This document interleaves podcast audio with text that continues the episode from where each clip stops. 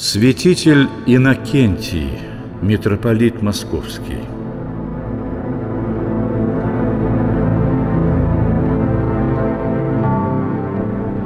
Святитель Иннокентий Вениаминов занимает особое место в истории христианской святости. Этот иерарх русской церкви известен всему миру не только как прославленный миссионер и богослов, но и как крупный ученый – этнограф, лингвист, географ, почетный член Императорской академии наук, Московского университета, различных научных обществ, лауреат государственных премий. Его труды переведены на многие языки мира, и в то же время, кроме провинциальной иркутской семинарии, святитель не имел более никакого образования. Он сам дивился собственной судьбе, когда был избран на московскую кафедру после смерти святителя Филарета. «Я был сыном бедного сельского пономаря, никогда не видевший настоящего хлеба без мекины, носивший и в праздники, и в будни один и тот же самотканный кафтан и самодельную обувь. Когда-то меня не хотели брать на место умершего отца – несмотря на слезные просьбы моей матери. А теперь назначили преемником великого Филарета. Однако до этого избрания святитель Иннокентий 45 лет своей жизни отдал делу просвещения народов Камчатки, Алиутских островов, Северной Америки, Якутии, Хабаровского края, совершая свой апостольский подвиг в суровых условиях, с большими опасностями для жизни. Он крестил несколько десятков тысяч человек и был воистину апостолом Сибири и Америки.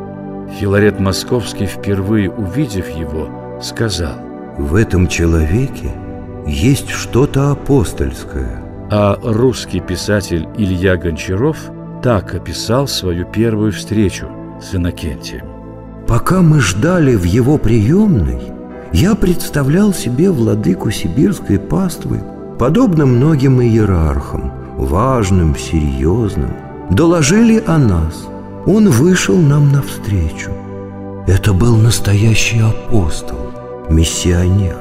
Передо мною встала мощная фигура огромного, атлетического сложения старца. Рост его около двух метров, в синевато-серебристых сединах с нависшими бровями и светящимися из-под них умными ласковыми глазами и доброй улыбкой.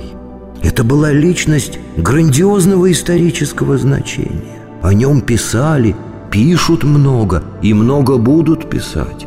И чем дальше населяется, оживляется и гуманизируется Сибирь, тем выше и яснее станет эта апостольская фигура – для всего дальневосточного края и Аляски. Самим Богом неспосланный апостол-миссионер. Миссионерское служение будущего апостола Америки и Сибири началось с 1823 года. Тогда еще никому неизвестный священник Иоанн Вениаминов решается на переезд с женой, годовалым ребенком, престарелой матерью и братом на Алеутские острова для дела миссии среди малых народов Севера и Аляски. Ни советы знакомых, ни описание трудностей дальнего двухтысячеверстного пути и ожидающих меня лишений ничто не доходило до моего сердца. Вспоминал впоследствии владыка Иннокентий. Только как будто огонь горел в моей душе. Так началась великая миссия будущего святителя.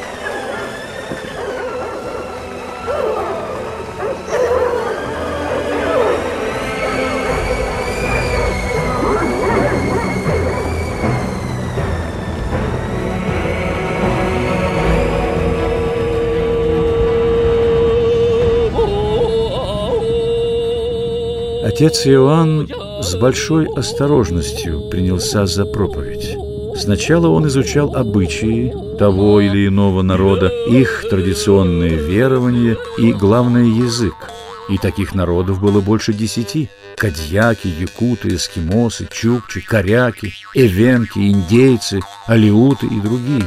Так, например, когда 19 июля 1859 года впервые было совершено богослужение на якутском языке в Новом Троицком соборе, это событие до того растрогало якутов, что старшины их родов от лица всего народа представили миссионеру просьбу, чтобы день этот навсегда стал праздничным. В деле миссии отец Иоанн старался действовать убеждением и любовью. Он терпеливо ждал добровольного желания туземцев креститься.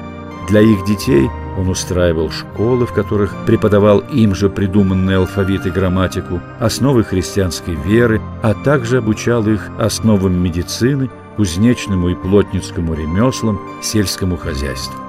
Кроме непосредственно миссионерства, отец Иоанн наблюдал за своей паствой, исследовал их нравы, характер, собирал песни и легенды, занимался изучением местной природы.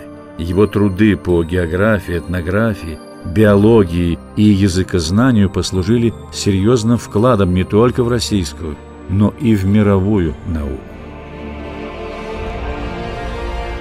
Около года потратил отец Иоанн на путь от своего дома на острове Уналашка до Санкт-Петербурга. Отправив свою жену и уже семерых детей на родину в Иркутск, он приехал в столицу для решения вопросов миссии. Однако ожидаемые ответы затягивались. Прошло полгода. Из Иркутска пришло известие о смерти жены. Тяжко поразило его это горе. Митрополит Филарет, утешая миссионера, убеждал принять монашество, но отец Иоанн согласился на этот шаг лишь после того, как были устроены его дети. митрополит Филарет сам постриг его в монашество с именем Иннокентий, а через несколько дней состоялось посвящение Иннокентия в епископа Камчатского, Курильского и Алиутского. Во время управления епархией святитель Иннокентий практически непрерывно путешествовал по ней или морем, или на собаках. Он преодолевал по пять тысяч верст – находясь в пути, порой более месяца, под открытым небом. Кроме его неустанной деятельности на пользу церкви, святитель отстаивал и интересы российского государства.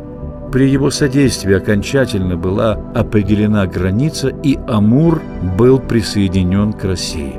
Правительство очень высоко оценило этот труд – предоставив Иннокентию право назвать город, основанный на берегах этой реки, и святитель назвал его Благовещенск в память Благовещенской церкви Иркутска, где он начинал свое служение. Ему было уже более 70 лет, когда он был назначен на московскую кафедру. Несмотря на это, его одиннадцатилетнее служение в сане митрополита Московского носило тот же деятельный характер и оставило заметный след в истории Москвы. Умирая, святитель Иннокентий просил «При погребении моем речей не надо, в них много похвал. Бог видит, как мне тяжело, когда меня за что-либо хвалят. Я желал бы, чтобы нигде не упоминалось мое имя» кроме перечней и поминаний. Скончался святитель Иннокентий в 1879 году.